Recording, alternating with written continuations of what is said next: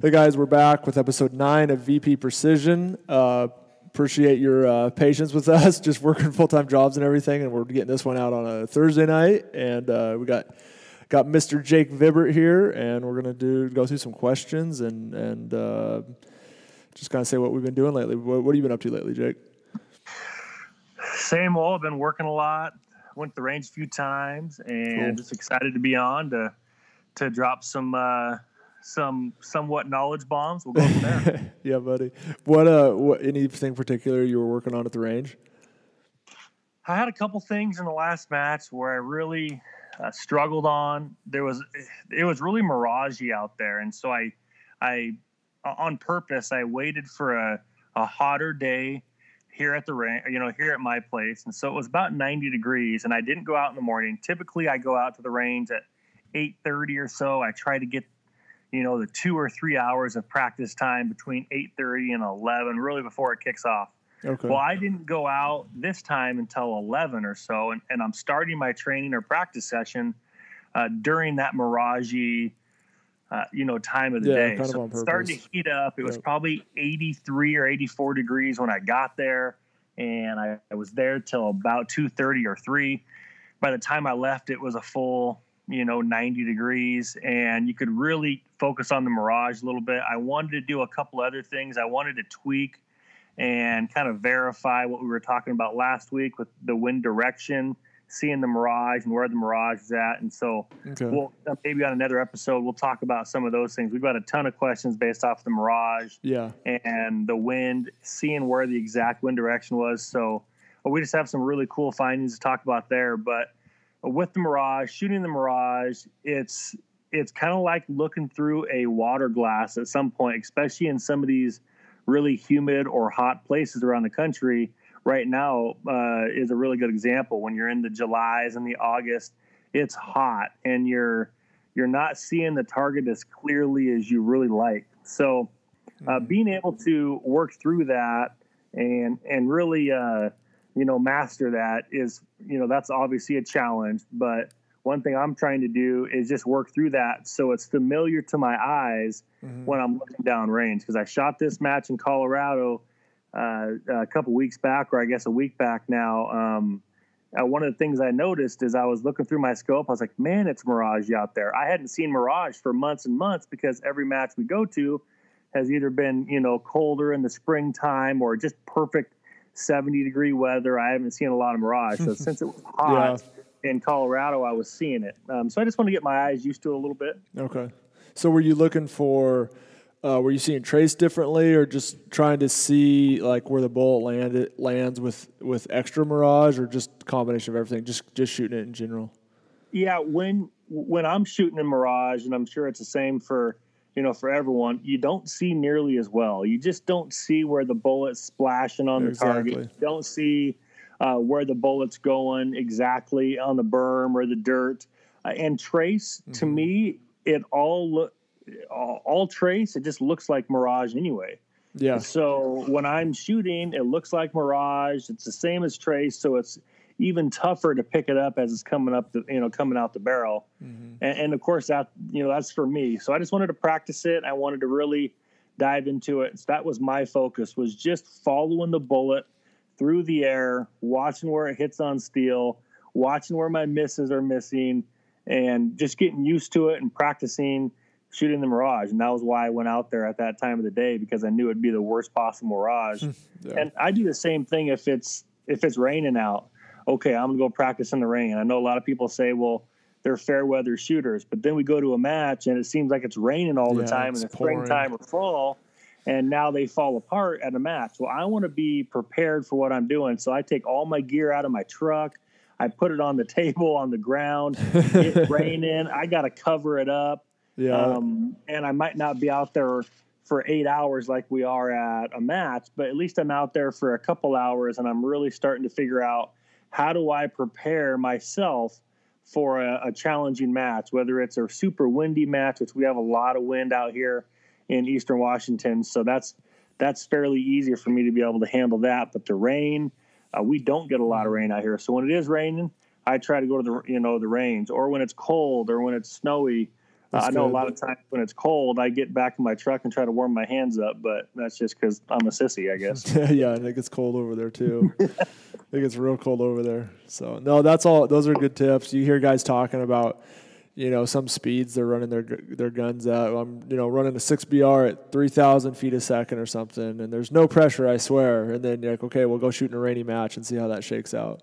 Exactly. And so maybe there's a unicorn barrel out there, but you know, for reference, that's too fast probably to be shooting a B R. So yes, that's um, right. And you know, it's some weird things happen when you you know you travel and you go down south, or you get in the rain, the humidity, and everything gets wet. You start locking the bolt up or blowing primers. So yeah, all mm-hmm. those things are good to good to test. Yeah. But yeah, Mirage is brutal, especially that. I remember that Colorado match last few years, and it's uh, when those heat waves come up and it gets. I mean, it gets nineties plus, and it's it is tough to see some of those, you know, hits or misses or, or anything in, in in some circumstances. So that's that's good to get used to it. So exactly, yeah. So we've been I've been practicing a little bit. Obviously, uh, shipping targets out with J C Steel. That's yeah, buddy. Keeping us really busy. So we're very blessed and fortunate uh, to do that. And awesome. I just bought a forklift battery for my forklift because my other battery was dead, and nice. That was a spendy purchase. Really? I thought it's not just a regular deep cycle, it's something different?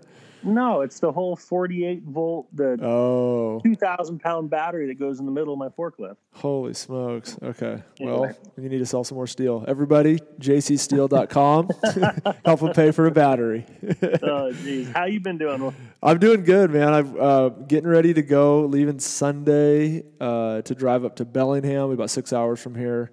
And then it's Monday morning early, Ben and I get in the truck, and we're driving um, about twelve hours north into British Columbia to get ready for a stone sheep hunt. So I've been... I'm still excited for you. That's hey, awesome. Thanks, buddy. I appreciate that. It's it's going to be fun. I'm really looking forward to it. So I've been working like crazy, trying to get, you know, just landscape work, uh, you know, caught up enough to leave, which is difficult this time of year. And then I've been working on, you know, getting my six point five P R C finished up.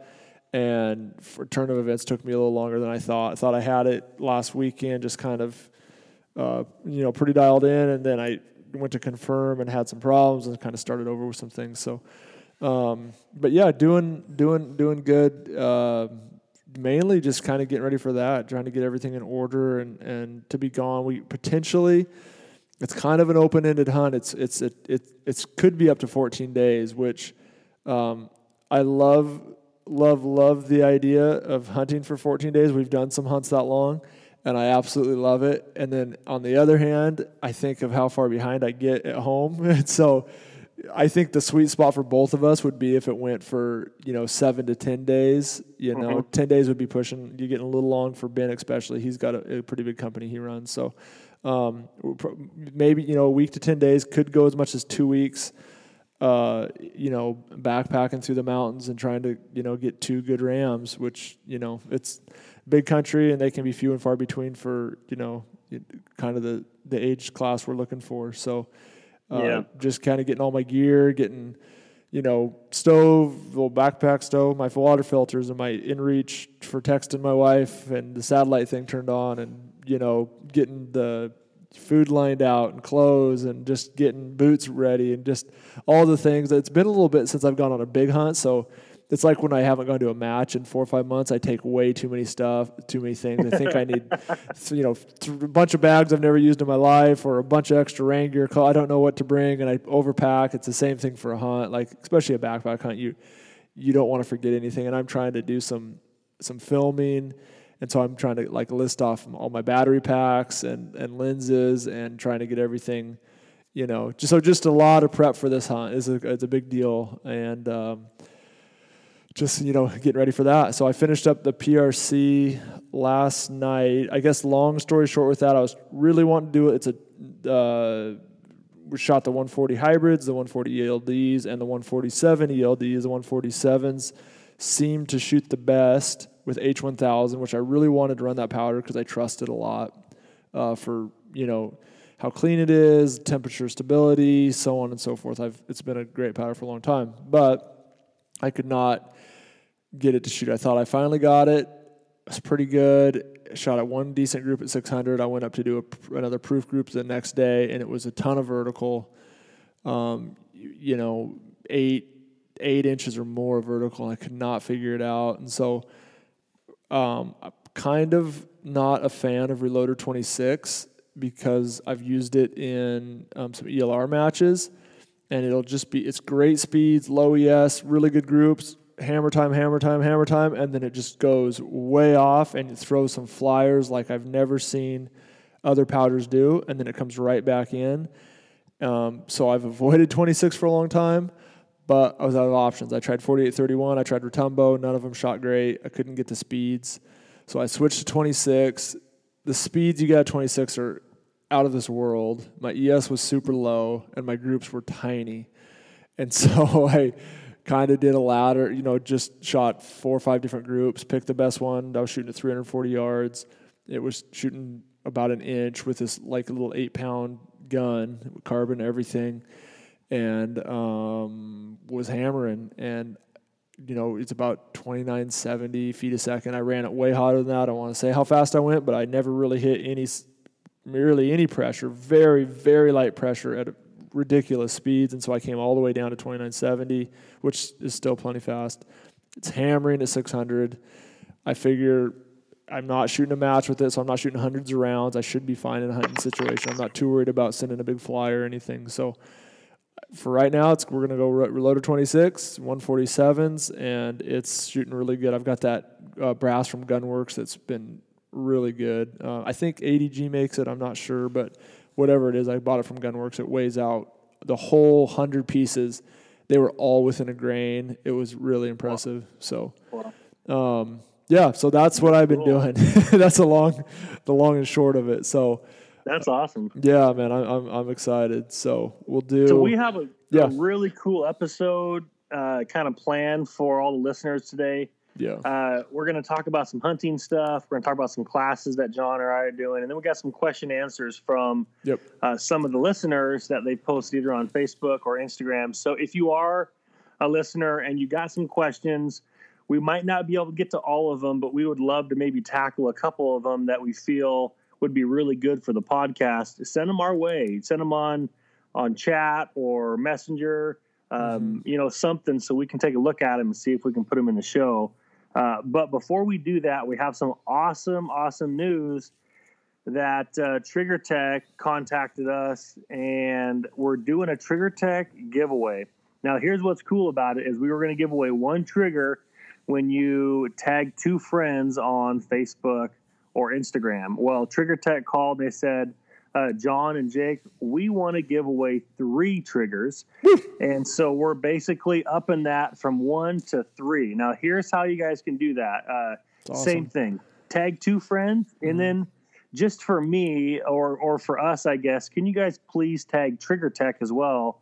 Um, yeah, that's that our oversight. We should we should have said that the first time. I we're we're, we're, new, know, we're new to the giveaway have. thing, so yeah, you know. And so, uh, props to Trigger Tech. They're big fans of the show. They love kind of what we're doing and get some information out to all the shooters. So yeah. you know, just thank you so much to those guys. We obviously, um, you know, are are just going to send those to you guys. So uh, three triggers, tag Trigger Tech. Tag a couple friends, and we're going to give those away on episode ten, which is going to be next week. So you guys have one week uh, to really step up and, and tag these guys, and then just send a little note to Trigger Tech, say thanks. Yep. Um, you know, kind of relate that. We've been listening to you guys on V P Precision, and and thanks for supporting the, the you know the shooting community. Whether you're a hunter or a shooter, a precision, a precision rifle shooter, whatever you do, Um, that's fine. You have an opportunity to win a Trigger Tech, and we're just going to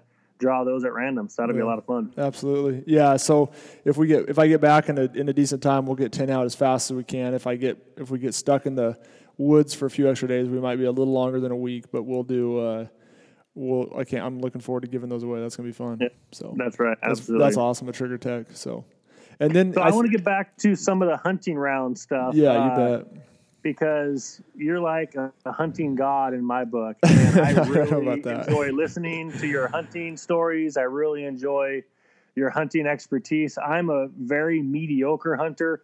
I have a lot of really nice gear, but I don't use it very often. And that's probably my fault.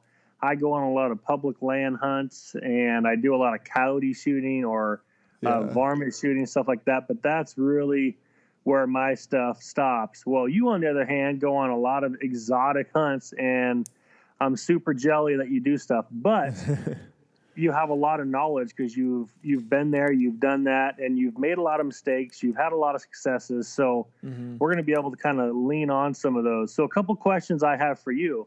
Yeah. Uh, you've been telling us about this uh, six point five P R C that you've been building. Um, tell me about just general hunting round comparisons between, you know, three hundreds, three hundred P R C, six point five P R C, um, some different things, because I believe you're building another gun right now, aren't you? Yeah, absolutely. Yeah, I'm actually, I've been kind of, like I made a post on Facebook and showed some pictures of my of my six point five P R C, and I said it's been a while since I've messed with hunting guns, so I'm kind of in a in a hunting gun kick. I've got a three hundred Norma getting built right now as well. It's going to be on a, it's going to be on the let's see the Curtis Helix action, which is a long action, the uh, Proof twenty-six inch Sendero Contour, uh, one in nine twist, I believe. Is that a carbon? Uh, carbon barrel, yep. And I'm still working on stock. I don't know what I'm going to do. I've got a I've got a Manners that I won at your match that's not inletted, but I'm out of time to get inletted from them, so I'm trying to find a guy to inlet. I made a call to a guy the other day I haven't heard back from, so I'm fingers crossed that he can do it. But maybe be sitting in a Manners. I'm still undecided. Maybe um, I don't know. I kind of I want to try some different stocks. Um, the yeah. So anyway, that's undecided. But so building a Norma, uh, I guess. As far as the six point five P R C, the reason I chose that is I've been, I, I want to experiment for one and just try more stuff. It's been a very popular round, so I was like, man, I'll build one so I can have some, you know, some personal experience with it. It's, I think it's got very popular because the Hornady factory ammo has been so good. I, I, I don't know how many pictures I've seen online yeah. of guys grabbing those one forty-seven. Um, I think it was one forty-seven grain ammo and maybe the one forty-three. I can't remember. Correct. Both un- of them. Unbelievable groups just from factory ammo, which to this point I would never have considered even ever using factory ammo because I, I reload so much and I'm so comfortable with it. And I think it's a legitimate option, very legitimate. I've seen some incredible groups from guys. And so that caught my attention early. I was like, well, man, if it shoots that good with factory, like, you know, probably pretty easy to hand load for, which is a big plus right now. So um, that's kind of why I chose it. I've I've I've been overgunned for a while. I've hunted a lot with uh, thirty cals and three thirty-eights, and this is going to be a you know a, a long a lot of backpacking and some pretty rough country. And my three thirty-eight weighs sixteen pounds. I've taken it on a bunch of sheep hunts, and when you lay down to shoot, it's amazing. But the other ten days, you just It, oh, it just is heavy. It's big. three thirty-eight rounds are heavy. The gun is heavy. Um, it's it's awesome, but it's heavy. So I wanted to do something lighter. This the the six point five P R C I built came in around probably with the when I put the bipod and and scope caps and magazine and maybe a sling on there. It's probably gonna be around nine, maybe nine and a half. I think bare it's just just uh, mid eights or high eights, like somewhere in there. So it's gonna be about a nine and a half pound gun, all all ready to roll. Um, which I think you mentioned weight. Guys, I think guys get wrapped up. Some guys get wrapped up on having, they want this gun that, you know, will knock over a Cape Buffalo that weighs four, four ounces and, and, and doesn't kick and all, and all these things. It's like, well, okay. So we all, you know, we all lo- love the idea of a super lightweight gun. Well, the, the man, the more I shoot guns, the more weight helps a lot. And so yeah. I went down as light as I was comfortable with, where I still, uh, still thought I could shoot it very, very well. Um, and does, I think... Does the weight of the rifle change based off of what you're hunting? So, for example, you're doing a, mm-hmm. a sheep hunt, but will it, you know, in your opinion, if you had a multiple rifles to pick from, mm-hmm. would it change based off of if you're going to go to Alaska and, and hunt a bear compared to a sheep, compared to an elk? What's your, you know, your thoughts on that? Yeah, my personal opinion, and I don't want to get in debates. Guys, the, the whole caliber debate is I can kill anything with a six millimeter or whatever, and you can, and I'm not going to debate that. I like, if I'm going to go much bigger than mule deer, I'm going to move over to a thirty cal. I've never been a seven guy. I know they're great, and they're, I'm not going to. That's fine. I just been a thirty cal guy when I moved to elk and bigger. So elk or or, or big deer, um, even, I just like the high B C and the extra, you know, margin for error you get with a big, you know, a, a three thirty-eight or a thirty cal bullet. They're very accurate, but I will go with a heavier gun. So generally, um, my weight is more determined by the amount of hiking or how difficult it is to get in position. So, like, I was talking to a buddy tonight, there's some big blacktail around here we found, and it's an area that we can get to relatively e- easy. Um, so I will, I'm going to take my heavy gun. I'm going to bring my, you know, my sixteen pound three thirty-eight. The thing shoots amazing. I can spot my shots with it really well. It's going, it's got a three hundred grain bullet going, you know, thirty fifty to thirty-one hundred, depending on where I load it. That's where I've ran it for years. And it just hammers. And I can, the way it's set up is I can watch my shots, but it's super heavy. So that if it's easy to get to, I'll, I'll take a heavy gun a lot of times. And if it's hard to get to, that's where the light gun comes in. And I haven't had a light gun in a while that I really liked. I had a couple that didn't shoot great, and I just wasn't real happy with them. But uh, this P R C, I it's kind of a curse. I was talking with my buddy Brian, and we're so used to shooting Dashers, and you're shooting the B R X, and we we get so spoiled with, um, you know, just throwing powder in a case and getting super low, you know, extreme spreads in your velocity. Generally, everything shoots a half inch or substantially better without hardly any work. It holds vertical at distance. They're very forgiving, easy cartridges, and we're super spoiled with them. And so then I grow to a hunting gun that weighs eight pounds, and I'm shooting a one forty-seven, you know, at three thousand feet a second. I'm like, okay, now it kicks a little bit, and and it's not bad, but it, it definitely kicks kicks a decent amount, and it it's super light. Um, and now I'm wait, I'm still wanting those one hole groups at one hundred, and you know, a two inch sub two inch at six hundred. I'm like, okay. Trying to adjust expectations, but but I did, this gun actually is is hammering. I don't, it's shooting really good. I don't want to talk about it and jinx it or anything, but it's it's it's something I'd take to a competition, um, accuracy wise right now. So very good. It's shooting very good. So yeah, uh, weight to me is accessibility. So if it's easy to get to, sure, by all means take a heavy gun. If it's hard to get to, take a light gun. So good, good. And then we have uh, something that you just mentioned a second ago, based off of Uh, accuracy. What is acceptable accuracy for a hunting rifle? There's a lot of people, myself included, we might have a factory hunting rifle, whether it's a Browning or a Tika or a Remington or whatever it is, uh, Weatherby. It, it, you know, what's acceptable uh, hunting round accuracy, and is that going to maybe limit some of the distance that we uh, should feel comfortable in shooting? Yeah. It's hard because of the same thing I just said, how we're spoiled with what we're used to. And so yeah. When you grab a gun that shoots one-inch groups at one hundred, it's it's kind of shocking to the system. You're like, what? That's an inch? Yeah, like all the, you know, the guaranteed sub-M O A is, that's not, we're, we're, I'm spoiled. And so my expectations are probably off of what some guys are, you know, are happy with.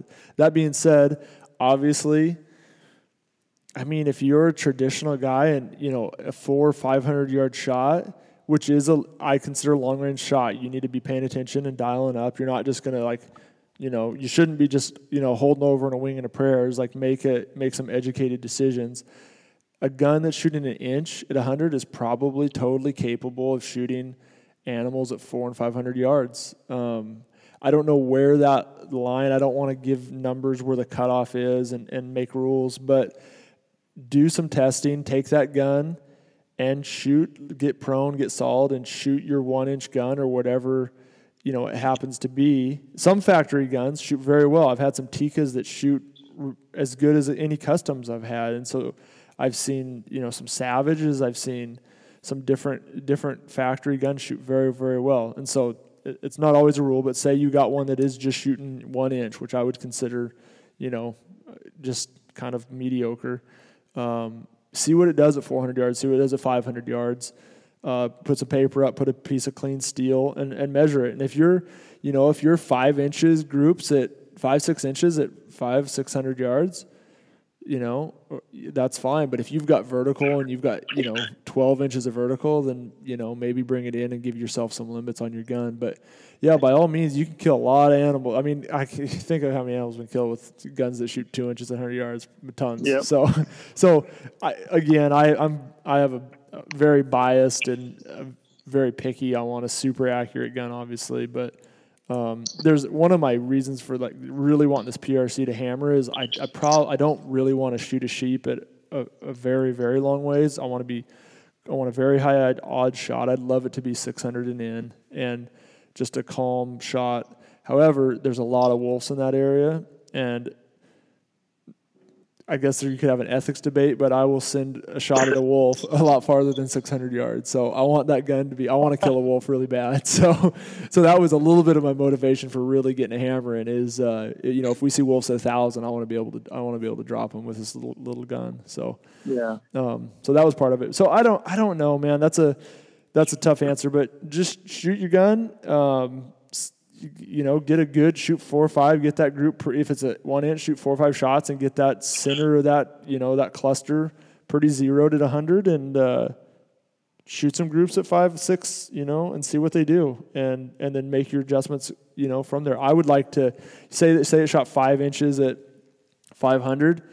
Um, you know, that's, we'll say generally half the size of some vitals. You say you get ten inch, you know, roughly ten inch vital area, you're, depending on what you're hunting. Um, you know, you're you're probably good to go. I wouldn't, if you're gun shooting ten inches at five hundred, I probably wouldn't take a shot at animal at five hundred. That's a pretty, pretty bad group. I bring it in a little bit. Yeah, so I agree. I anyway, agree. Yeah. So I think just use common sense, but there's, there's a lot of factory guns that shooting pretty stinking good. So mm-hmm. Right on. Love anyway, it. Yeah. Well, I'm sure you could talk all night on that. Um, yeah, probably. There's a lot of, uh, a lot of, stuff to talk about there, that's for sure.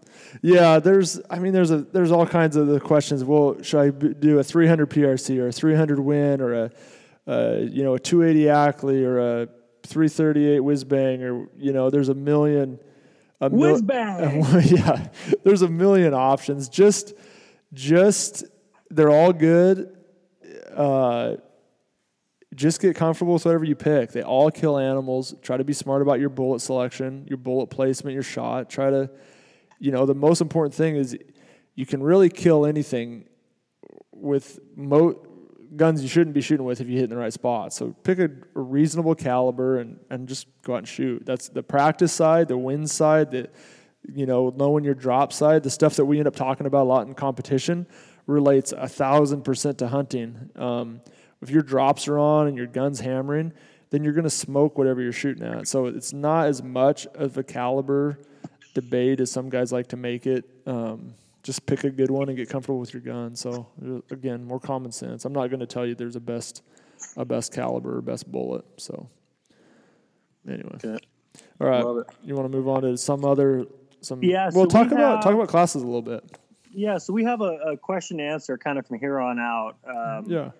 Basically, we we you know, we get a bunch of inquiries and, and questions on a couple different things. One is going to be classes. Mm-hmm. Uh, you know, Jake and John, will you guys come out and and do a class for us, or can we come to you?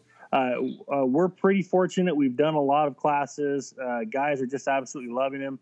And we'll do a couple different kinds of classes. One might be a long-range hunting class, or one might be a, a precision rifle Um, basics, or maybe like an advanced precision rifle, a competition preparation kind of class. So we're pretty fortunate to be able to um, maybe travel. We've done, you know, some here in Washington, um, I guess a bunch, and then we did some in Utah just this last month, where we did uh, uh, a whole bunch of training over there. So we're we're kind of uh, diving into that, and guys are loving it. And so I think what they find is they find a really unique perspective uh, by getting two, uh, you know, guys of our uh, expertise level uh, to be able to provide them, uh, you know, provide them one of a kind training experience. So we're mm-hmm. we're gonna kind of keep uh, keep doing that. We're gonna keep rock and rolling on it. So hit us up on Facebook or Messenger if you guys are interested, and we'll our, our schedules are absolutely jam packed. But we would love yeah. to put something on the works. Um, you know, yeah, and, kind and of, on, yeah, uh, absolutely. yeah, kind of planning for next year, I was up in Canada, and the guys were like, oh, you got to come up. And so I know a bunch of guys in Canada, we talked about that. So shout out to you guys again. And we're talking about next year already just because it's, you know, as far yep. as getting up there when the weather's not snowy and hunting season hasn't started, we're running out of time in a hurry. So, but yeah, okay. absolutely. We'd, we'd love to do that. So that's good. Um, let's, uh, let's go through a few questions. We try to do, like Jake said, we get a bunch, um, really appreciate it. We try to pick out, you know, some of, a lot of them overlap. And so like we got some wind questions and, and more of that after Jake's, uh, you know, short little discussion last time. Uh, but I think we're going to dive maybe into wind in a, in a different episode, 'cause I think it's obviously it's a huge topic. Um, but, um, Sorry, I got a work call right while I was talking. um, but the uh, there's a, some of these questions kind of pick the ones where you, you kind of hear multiple times. Okay, we not kill two birds with one stone by answering some of these. And uh, I think I'm going to start with, I got a pretty big compliment from uh, Combat Rock on Instagram, and uh, and I and he's a hundred percent right. He says he says I say yes or yeah way too much, and I totally agree. And I I'm trying to stop, but I I say I still I'm catching myself on this episode already doing it. So Combat Rock, you are absolutely right, and uh, I'll. I'll try to keep working on it. But when Jake's talking and making good points, man, I just, I say, yeah, uh-huh. So anyway, I'm working on it. I got to, I got to quit, quit saying it so much. So I, I do appreciate that feedback, because that is, uh, I know it's something I got to work on. So anyway, um, the, let's see, the next one, uh, Sean, uh, Sean McVicker on Instagram asked about seeding depth. So why don't you talk, yeah. to give you your answer, and I'll run over mine real quick. That's a quick question. I- I have uh, kind of a philosophy that I typically try to run everything twenty thousand soft lands. And for me, it seemed to work really well. There has been a couple bullets where they just didn't shoot very well. And, you know, you go back and someone else says, well, you got to run them at thirty thousandths or sixty thousandths or sixty-one and a half thousandths. It's like, guys, no. If the bullet is going to shoot, it's going to shoot. And you don't, you shouldn't have to worry about ten thousandths, in my opinion, is not going to make a difference whether the bullet just hammers lights out or it doesn't. That's not, I guess for whatever reason, I just don't imagine a a bullet being that picky. And if it is that picky, something's wrong with something's wrong with the setup. Something's wrong with the system. Oh, you're stirring uh, the pot right now, buddy. I know, and it, it's okay. I don't I don't mind. Yeah. So, so I run. For me, it should be. So I'm running the. the Hornady one ten A-tips right now, and I was running the Hornady one oh eights. I could put those bullets, whether they're ten thousand soft, they're touching the lands, they're twenty thousandths or fifty thousandths, they're going to shoot in about every single different way, and that could be part of the case design of me running a six millimeter B R X.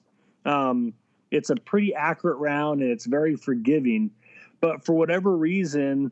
Um, I had some some problems with some other bullets, and they just wouldn't shoot. And I talked to some buddies or whoever, and like, well, you got to run them at fifty-five thousandths off. It's like, oh, okay, well, I'm going to try it. It still didn't shoot. Well, did you try them at fifty-seven thousandths? Wait a minute. um, you know, it's just that's no, yeah. I didn't, and that doesn't matter. yeah, no, I. But that's just my opinion, and I'm sticking to it. I love tell you it. what, I try to it. find that, that area twenty thousandths. For me, it's off the lands. I'm not going to jam it into the lands and pull a bullet out of the case. I think that's now the most important thing right there. Thing. At least don't jam your bullet in a competition, or really, exactly. really ever. I mean, I know some guys do it, and the guys, there's guys that know what they're doing. That you know, I know some bench rest, bench rest guys that do that. I'm not going to tell you to change that. Obviously, it's working, but generally, as rules from don't go hunting or don't go shoot a P R S comp with bullets that are jammed. So. Yep, that's exactly right. My so my theory, um, I've done a lot the same. I generally start about ten thou off, and I go from there. I try to find uh, my powder charge. So I'll, I'll, you know, depending on the size of the case, test in two tenths increments. You know, say I've got a thirty-one point two, thirty-one point four, thirty-one point six, et cetera, and I'll do that. And then at that point, I'll pick my um, my best group from there, and then I will do some seating depth tests. Some guys I know do it in like, and some great shooters do it in small, like they'll go ten and fifteen and twenty or ten and twelve and sixteen thousandths, and they're, you know, changing two or three thousandths. Like, I'm not going to get tied up in that because I think during a match we have, you know, you have more throat wear than that. So I'll do like a, I'll do like a ten, a thirty, and a sixty, somewhere in there. And if one of those is better, then I'll go maybe ten on either side of that. And that's by far the extent that I will go. Um, How many rounds are you loading when you're when you're doing that? Uh, generally, I'm doing three until I until I see something that looks really good, and then I'll start doing some fives. I like, you know, fives. Um, like when I when I think I've got my load, then I'll go load five, and I'll do, you know, I'll do a, you know, some three shot groups at three hundred, four hundred yards, but then I'll do like a five. A lot of times I'll do a five-shot group at six hundred, and then I'll go down and I'll load five more, and I'll come up and I'll do another five-shot group in the same group at six hundred, just just to – it's more about building my confidence. Okay, the gun's hammering. Okay, let's give it thirty minutes. I'll do it again. Okay, it's still hammering. It wasn't a fluke. And it, to me, I'm just kind of – in my mind, I'm just kind of proofing it, like, and building that confidence so I know when I go to shoot that it's hammering. I think it's more for myself than than – proving the gun a lot of a lot of times, especially with the Dasher. Um, Good. So I this year, one thing I'll mention is for a lot of time I I I've shot ten twenty off. This year, almost the entire year, I've shot hybrids. I was shooting the the hybrids and some other bullets. I've shot at a lot bigger jumps than I normally y- used to at that ten or twenty off. I'm jumping forty to fifty almost this whole year, and I just. It just felt like it, it just has been shooting really good. The E S has been good. It just seems really consistent. So you're um, leaving it.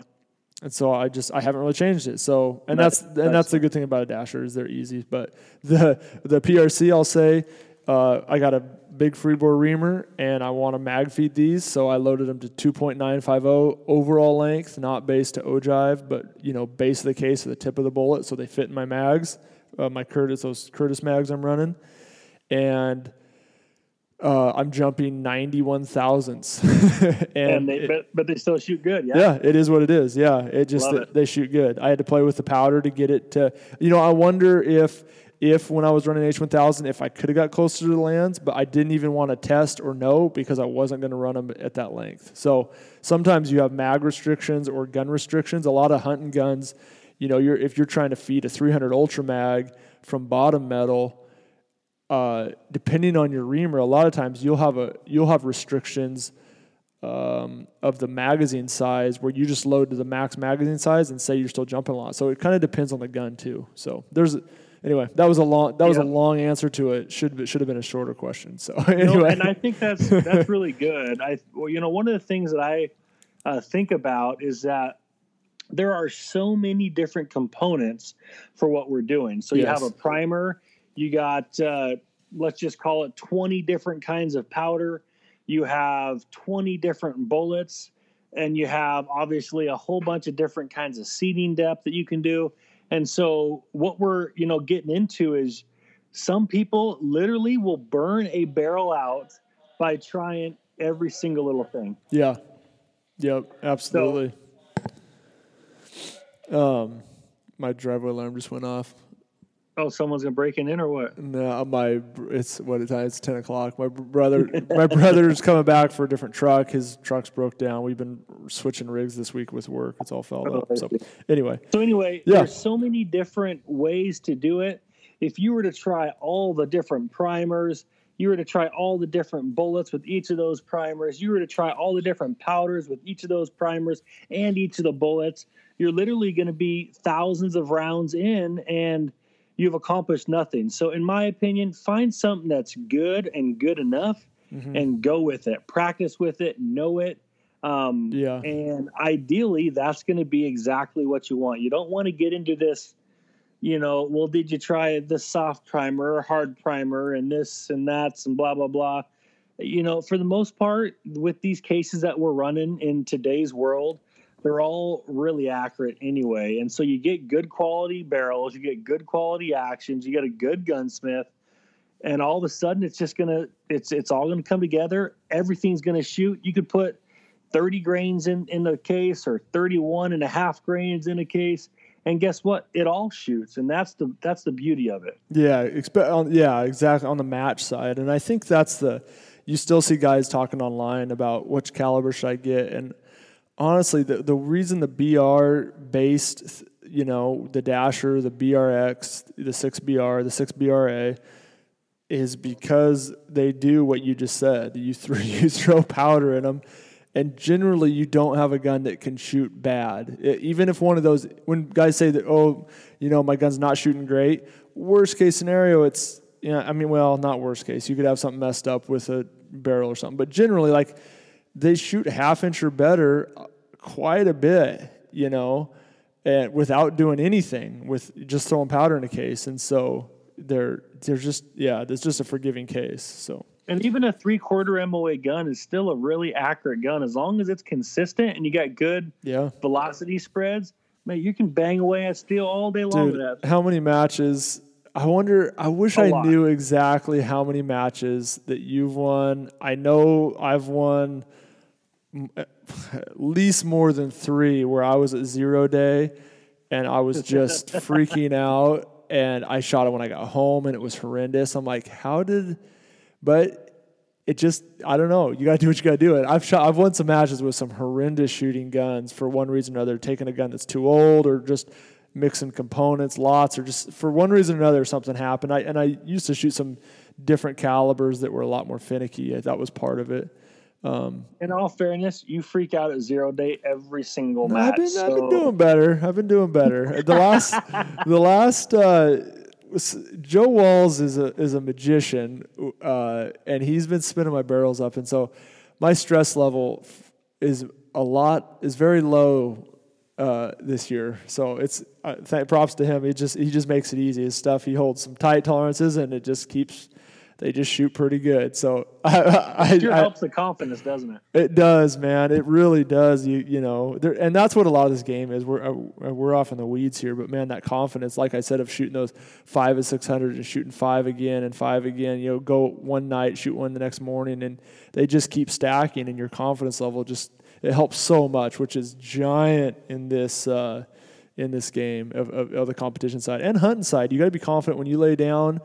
You know, when you lay down at five hundred yards or six hundred yards on a big old animal, y- you want to be real confident, and that helps a lot with, you know, just the speed of your shot. You're like, you know you're going to hit it. You're not questioning, like, well, maybe we should move here, maybe we should do this. When you've got a good opportunity, you know, take it, and that confidence is – I just love accurate guns, and that's why I ring out guns.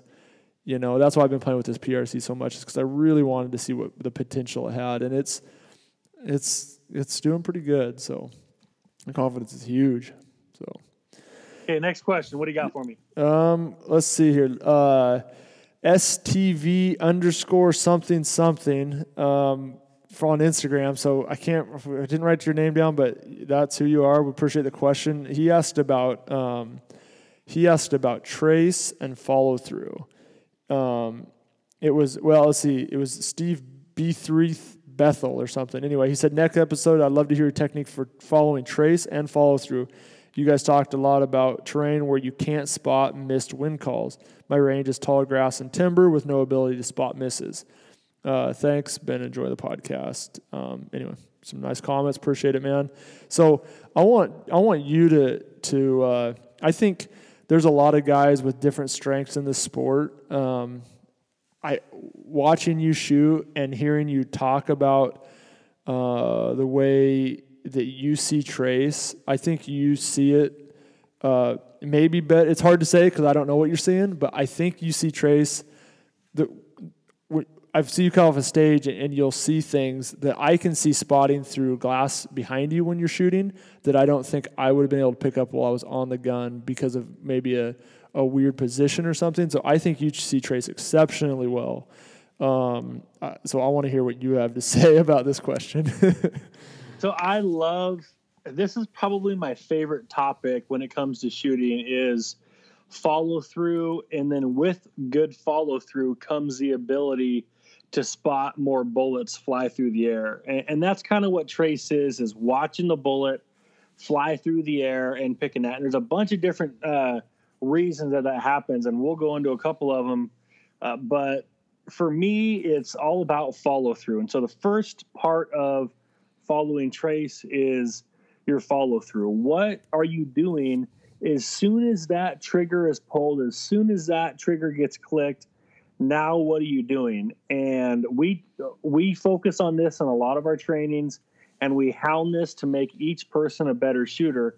But real quick, we'll talk about it. And uh, for me, it's B T F. Those three letters are really important in my shooting, and each one has a a much broader meaning and much bigger sense of, of what I'm doing in those three. But it's breathing, trigger control, and follow through. And so really the follow through is a giant piece of my shooting.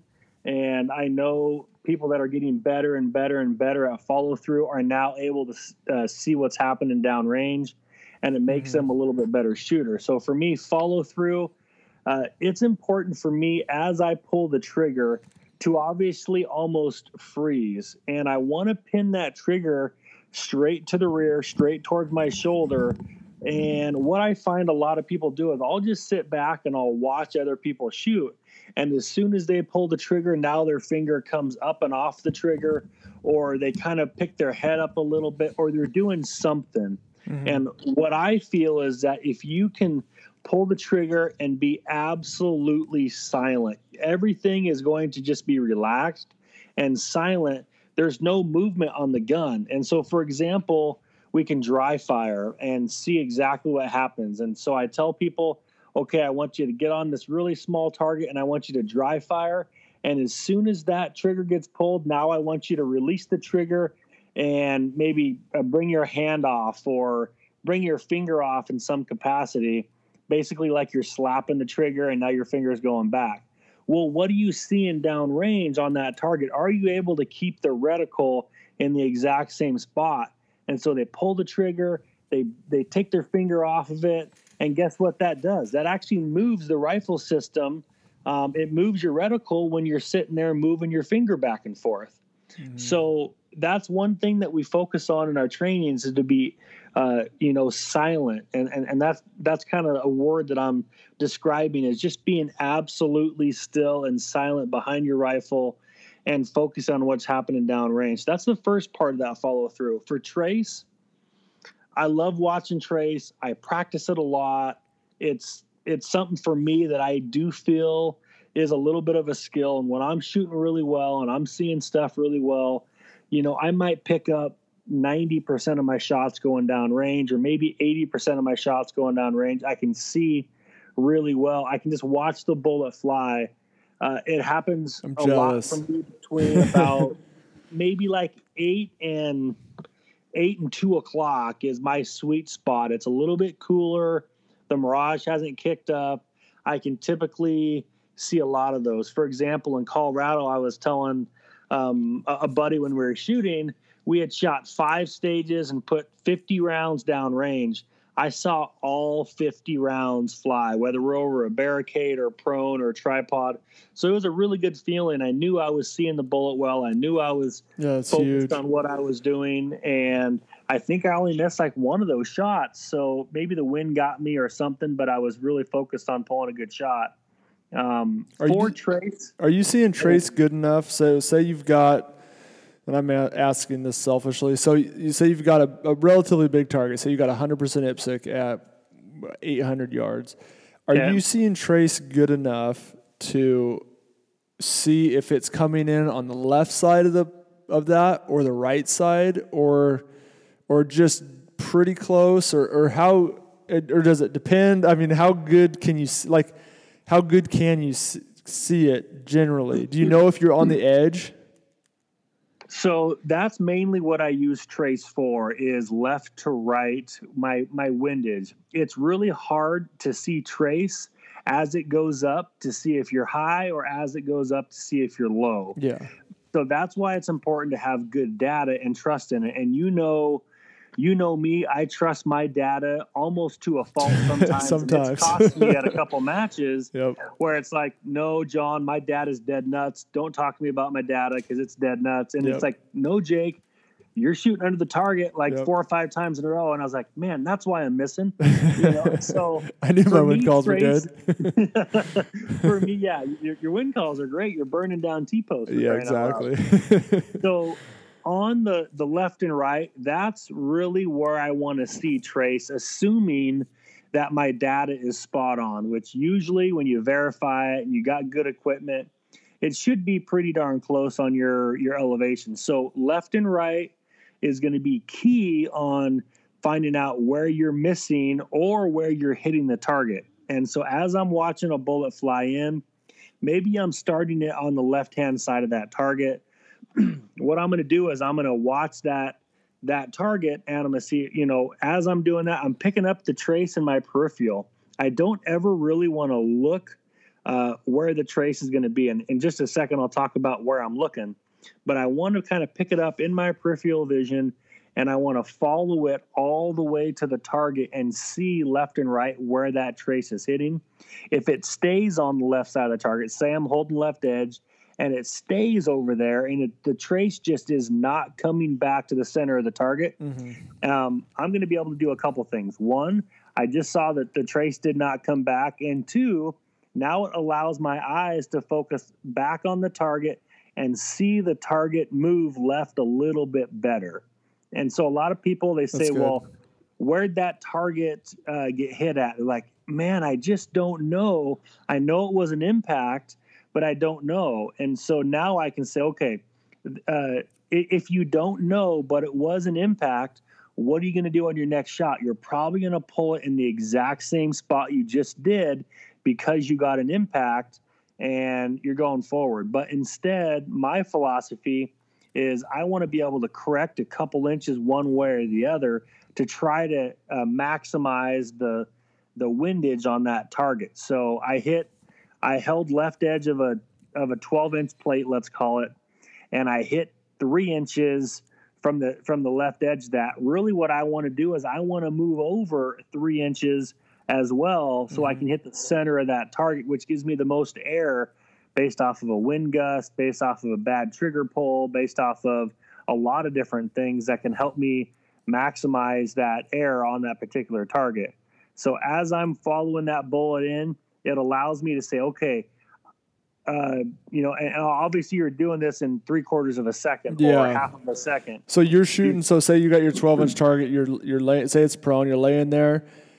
Are you are you focusing like clearly on that target and picking a spot? Or are you just are you just getting your okay, my reticle's on it, and you try to have like your eyes relaxed where they're, you know what I mean? Where you said you don't want to yeah. focus on looking for the trace, or are, are yeah, you, do you feel question. like you're burning a hole in the target, like you've got a spot picked out and you're just staring at it, or is it more of a relaxed view of the target? No, I'm I'm very relaxed. I don't want to focus my eyes on anything in particular.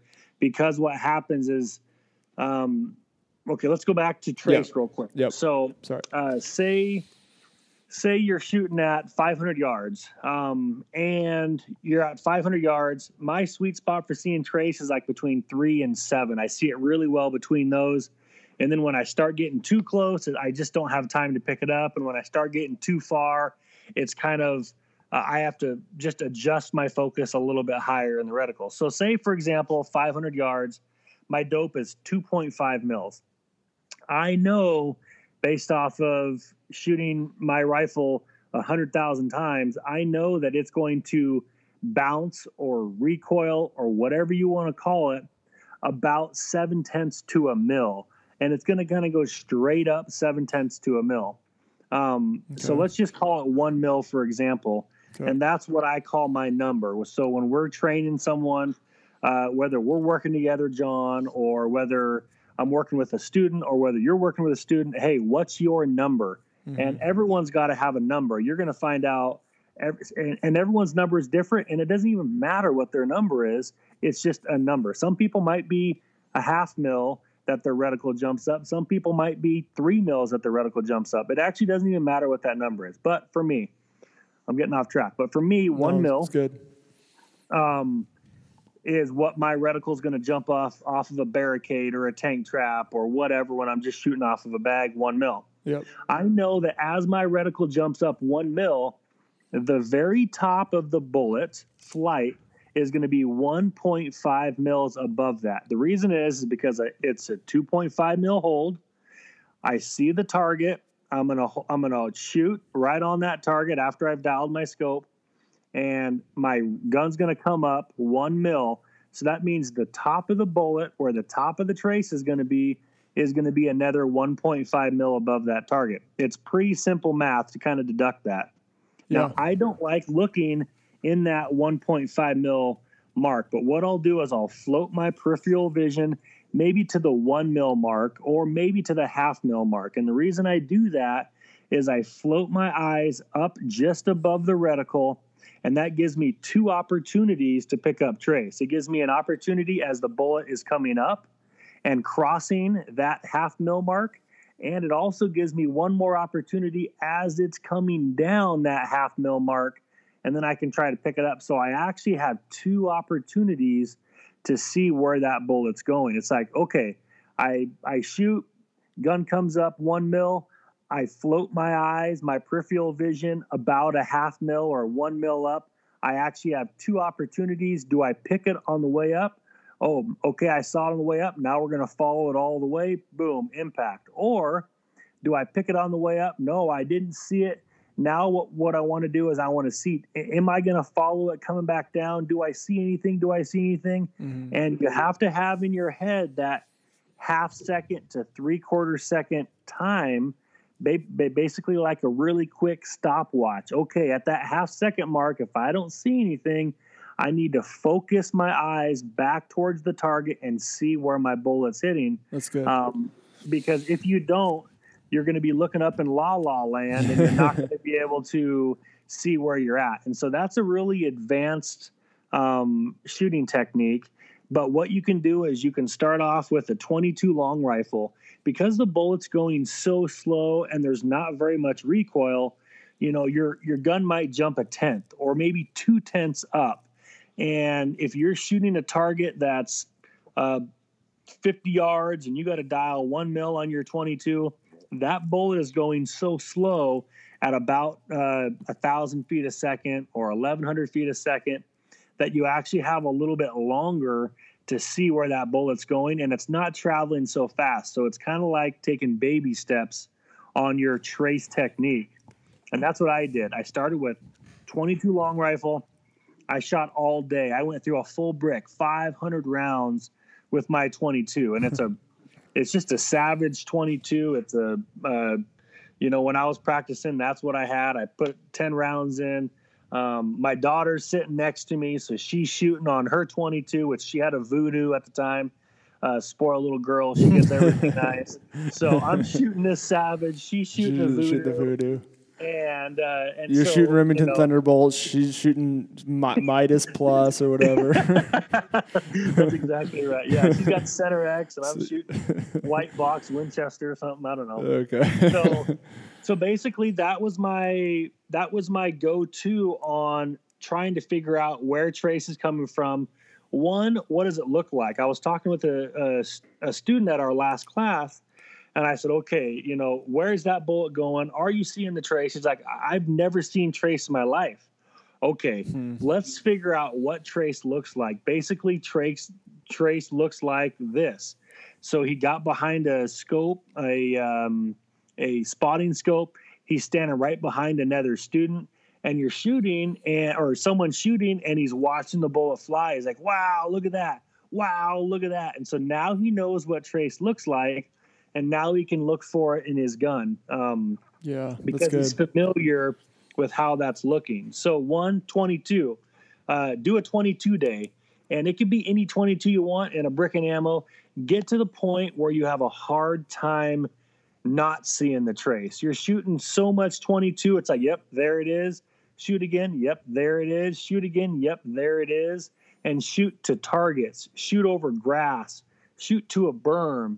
Uh, shoot up in, I, I guess not shoot up in the sky, but shoot over a skyline something or, or whatever, yeah. So that you can start to see trace in multiple different ways. It's going to look a lot different in the clear sky compared to through the trees, compared to over a berm. sometimes the target is so big on what we're shooting that the entire trace is actually on that target somewhere. You're shooting one hundred percent I P S C at four hundred yards, yep. uh, you know, and that's like a four mil target or whatever it is, for example. And you only need uh, a mil and a half of of trace to look at. So sometimes the entire trace is on a target, for example, but you still want to see how that target's moving, left or right, whatever it's doing based off of the wind. Um, yeah. So that's how I started, was that's twenty-two long rifle, really simple. It was cheap. And I just wanted to see every single bullet. And I got to a point where I was seeing a hundred bullets in a row shooting a, a twenty-two. And I said, okay, now I'm ready to graduate up. And it was just a graduation thing to try to figure out, how do I see trace? What am I doing? What does it look like? And then you get to a point where you go to matches and you see, you know, uh, one hundred fifty of your two hundred shots. And it's, um, for me, it feels like it's a, it's an advantage on the wind calling.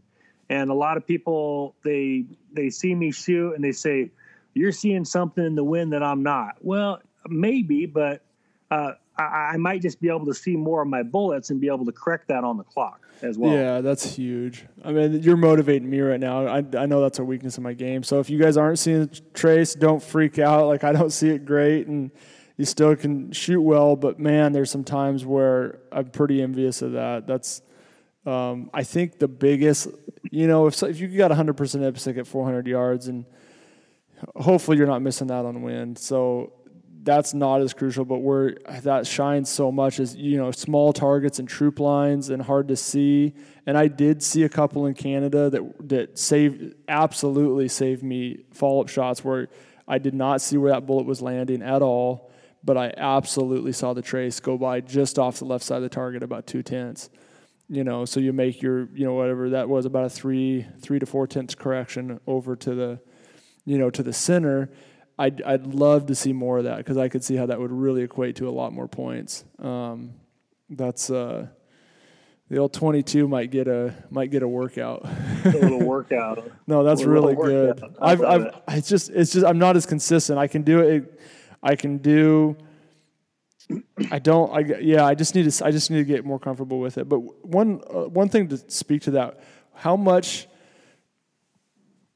Uh, the calibers, the, the, the, the B R-based cartridges, how advantageous do you think that is for you seeing trace, or as far as recoil goes? Obviously, yeah, that's a that's a great question as well. Obviously, the heavier rifle, the smaller rifle, um, and the slower that bullet is going, mm-hmm. it's actually a little bit better. So, for example... That's a good point. Um, what's that? I said that's a good point, because you see, I know... You, you know, just you guys, you run slow, and a lot of guys get hot, caught up in speed, and guys running whatever, thirty, fifty, thirty-one hundred, and you're always yeah. in that twenty-eight to twenty-nine hundred, it seems like, and that's where you, that's where you see everything.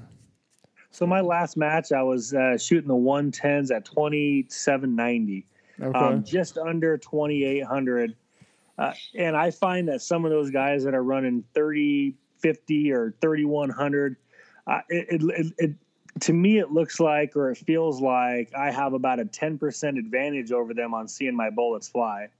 Now, they might have a little bit of advantage over me on wind, but how much advantage are they going to have based off of how much advantage am I going to have by seeing my bullets? Exactly. I feel, and, and obviously I feel that I'm, I, I'm doing it, so I feel that I still have the advantage that way. But I, I try to run slow because of that. It also, when you run slower, I can feel it too. Like when I run three grains of varget over, uh, you know, a one ten, I might be running twenty-seven hundred. I, as soon as I pump that up to thirty-one point five or thirty-one point eight, and I shoot side by side, you know, in comparison to that, now I'm shooting twenty-eight fifty. All of a sudden, uh, it's like, oh, there's a little bit more snappy recoil. Okay, mm-hmm. Now I need to figure out how to manage that. Um, so I think that is, that's kind of important in my shooting. That's part of been, you know, that, that's been part of my shooting philosophy for a long time, is I really want to see my bullets fly. I want to focus on that. And so a little bit smaller, slower gun is not necessarily a bad thing yep. for me. Um, you know, you're right. Some people get caught up into, hey, what speed are you running at? Well, um, maybe that's not the right question that we should be asking. Maybe we should be asking, um, how many bullets are you seeing fly? I don't know. Yeah, no, that's a good, that's a really good point. Like the, the weight, the weight of the gun, the caliber you see, you, I hear a lot of guys complaining about the weight of guns, and we generally run pretty heavy guns for comp, especially for the, the when we're talking recoil, it's pretty minimal to start with, but Um, a lot of guys, I think some guys that don't know, they say, well, you got to run a heavy gun because you free recoil. It was like, I don't know if I've ever seen you free recoil. I, I, you got to be in a really awkward, weird position to to free recoil. I don't like doing it. I, I hardly, I hardly ever do it. I don't, I don't really remember times when I do it. You, you run a heavy gun, um, so you can, you can handle it as far as, I mean, build a good position. Sh- don't shoot at free recoil. But you run a heavy gun to see, try to see the trace and see where the bullet's going. Like, you've got to yep. see where your shots are going. And I just, in Canada, there were, there were some guys where they just buried five shots in a row off the right edge of the plate. And it's like, yep. you've got, and it was a little bit of an awkward position, but not, not bad. I mean, it was a, kind of a modified prone off of a barrel. So you can get plenty stable to see your bullet land at seven hundred yards. And, and, And that's the difference, is if you don't see where your bullet goes, then you're in trouble, because you can miss that first shot. We say this all the time. If you miss one and you hit the next nine, you're going to win every single match. That's right. Um, yeah, ninety percent. Yeah. So um, anyway, so that's you know, that's a side topic on weight and caliber as far as as far as seeing that. But I don't know. That's a good. And one a, thing I yeah. noticed is that there's different different regions in the country. They do things a little bit differently. And mm-hmm. when we travel around the country, we might go to, uh, let's just uh, pick on the Southeast for a moment. We go and we, uh, we, you know, we talk with some of those guys, and they don't really ever have to see where their bullet goes, because there might not be enough wind there, or they're shooting in tunnels. Even Western Washington, uh, a little place called Upper Nisqually, yeah. they have a six hundred yard range there. And I talk to a lot of shooters that shoot over there. Well, they're they're in a big uh, tree valley, so they got trees on both sides of this thing, and there's no wind that gets through there. So some days these guys get there and they say, well, did you hold any wind today? Well, no, we didn't. We held straight up on every single shot. Wow.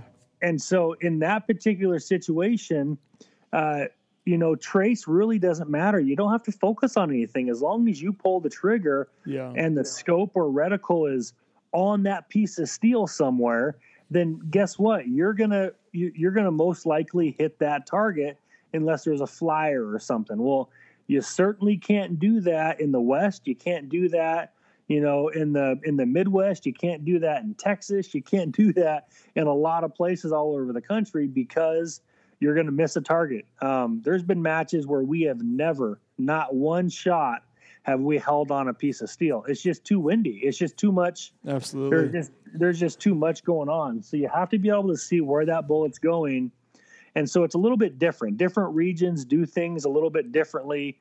We're pretty fortunate that we travel all over the country, um, you know, to be able to shoot. But I tell you what, some of the, some of the people that are used to things like that, they come to a very windy or a, a, a little bit more challenging match. All of a sudden, it's, uh, you know, the wheels are falling off because they are not used to figuring out where their stuff's going. Yeah, you can, you, you definitely see that with, with guys that are not comfortable. I, I get a lot of guys that come out, um, you know, that come out West, and, and sometimes we come out and you have a calm match, and, and, and they're like, well, I came out here for wind and it didn't blow. And yeah, that happens sometimes, but, uh, but yeah, generally you come out, and a lot, those guys love it too. They're like, man, that was, you know, that was fun. We got to, you know, they feel like they learn a lot. Um, yeah. The same way when, when I go there, you learn a lot. You know, it's it's it's generally faster par times, stage times, and we've been running out west. Um, more movement, a lot of positional lanes, just a different feel. So it's fun to tr- go, uh, you know, travel around and get different feels. Oklahoma's prone and troop lines generally, and you've got positional, a lot more positional, faster times in the Southeast. So everyone's got a different flair, and that's what makes it fun about traveling. So that's right. Um, Anyway, you want to anything else on trace follow through that you want to touch on? I think I, I, I love good. that topic so much. I could continue to talk about follow through a lot. I could continue to talk about all that, but I know we're kind of yeah, I think running along on it. But I, I think you hit that pretty good. So um, we're at about an hour ten. We could you want to hit You want to try to go through mental prep real fast? Let's or? do uh, let's do let's do Dan's on the next episode. I think that'd be a good uh, okay. segue to some other stuff we got going on. Okay, well, Dan Chatton was asking about mental prep for stages and stuff, and we had some stuff we were going to go over. But I agree, we're getting a little long, um, so we'll we'll hit that next time. Thanks for the questions, guys. Um, you want to touch on? Let's see here. You want to just recap the Trigger Tech thing real quick for everybody. So uh, Mark from Trigger Tech. Uh, he's kind of a manager there or whatever he does. He's just mm-hmm. a super dude, mm-hmm. and he loves supporting the shooters, supporting the shooting sports. Uh, and one thing about a company like that that we've kind of, you know, grown to appreciate is that, you know, these guys, they're they're obviously they're selling a lot of product, they're moving a lot of product, but man, they give away a ton of stuff. Mm-hmm. And, you know, you start looking at a company like, you know, I'm just going to say, for example, X L R Industries, mm-hmm. you know, when you start giving away a, a hundred chassis a year, it's like, wow, that's absolutely giant. Um, so Trigger Tech, they wanted to uh, kind of step up their game a little bit. Kudos to them. Props to them. Uh, you know, you guys are, are, are in for a treat. It's going to be three triggers we're giving away. And these are the uh, diamond triggers. So it's their top tier trigger. Mm. Um, the, one, the ones we use in comps. So that's right. Exactly right. Tag two friends and please just share and thank and tag uh, Trigger Tech as well. And just send them a little shout out and a thank you. Uh, tell them that you heard about the podcast and, and really appreciate them stepping up to do that. Um, you know, we're, we're really excited. We have some other, some other people that are interested in, in doing some giveaways. So, and if, if you are one of those people or you have a, a company or you'd like to do something like that, you know, you know, we'd love to talk and, and partner up, figure out what, um, you know, what makes sense as far as a podcast. But yeah, Trigger Tech, get on Facebook or get on Instagram or both and tag a couple friends. Um, throw, yeah, throw under the, the Trigger v- Tech name out there. Yeah, under the V P Precision name, and do it under, uh, once we get this one up, do it under the episode nine thing, uh, the nine episode nine post. And, And then we'll sort out, um, I just, Jake and I will we'll pull names and we'll probably, I'm not sure how we'll do this, but we'll address, we'll assign um, names to numbers and maybe do a ran, random number generator or something. Exactly, yep. And then we'll we'll uh, we'll let you guys know and, and get those out to you. And just if you're if you're wondering, the, the, the diamond, I should have this pulled up right now, but the diamond goes down to, what does it go down to? Four ounces? Four ounces. Yep, four. So it's the lighter weight. Um, it's their highest end bolt action trigger. So for hunters out there, if you're comfortable with a little higher pull weight, I believe the Trigger Tech Special goes down to a pound and a half. Is that right? Correct. So the Special is a little cheaper. Both super, super good triggers. Um, uh, check those out. Just, you know, props to those guys. I love their stuff. Have nothing but but great luck with those diamonds. So. Um, Anyway, uh, I guess, yeah, let's wrap it up. We're getting a little long. So uh, I'm taking off on the hunt. You're going to... Good luck, to, buddy. Good luck. I, appreci- I appreciate it. You're going up to... You got a match next weekend, right, up in Idaho? I'm going to do the Idaho... Uh, it's at Parma, the Royal Rumble or Rumble something. Uh, Brady Lamb and Jay Heimer putting it on down there in Boise, Idaho. I'm really excited about it. I've shot a match there before.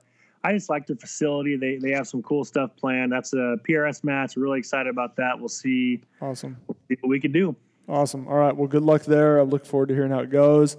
And I'll probably I, I need to do so. My hunting buddy Ben, who's making all this stuff happen on the hunting side for me, which is a whole nother story in itself. But I need to do a, probably do some recording with him. So we might we might squeeze some. some talks. Ben and I are on the road for twelve hours and maybe throw something out there for you guys a little bit kind of out of the Love norm. But yeah, do it. Do a podcast with Ben. That'd be sweet. We'll see. We'll figure that out. So anyway, um, until next time, guys, we appreciate it. We love your feedback, your comments. Uh, Combat Rock, thanks for the criticism. I'm working on it. After I made that comment earlier, I caught myself saying, yeah, like a bunch more times today. So anyway, I don't, we'll see how it shakes out. I'll keep working on it. So uh, love you guys' comments, uh, questions. Can't wait to give you guys some triggers too. So we really appreciate the feedback and uh, it's been fun. So we'll keep, uh, we'll keep cranking them out. So until next time, uh, have a good time and we'll talk to you later.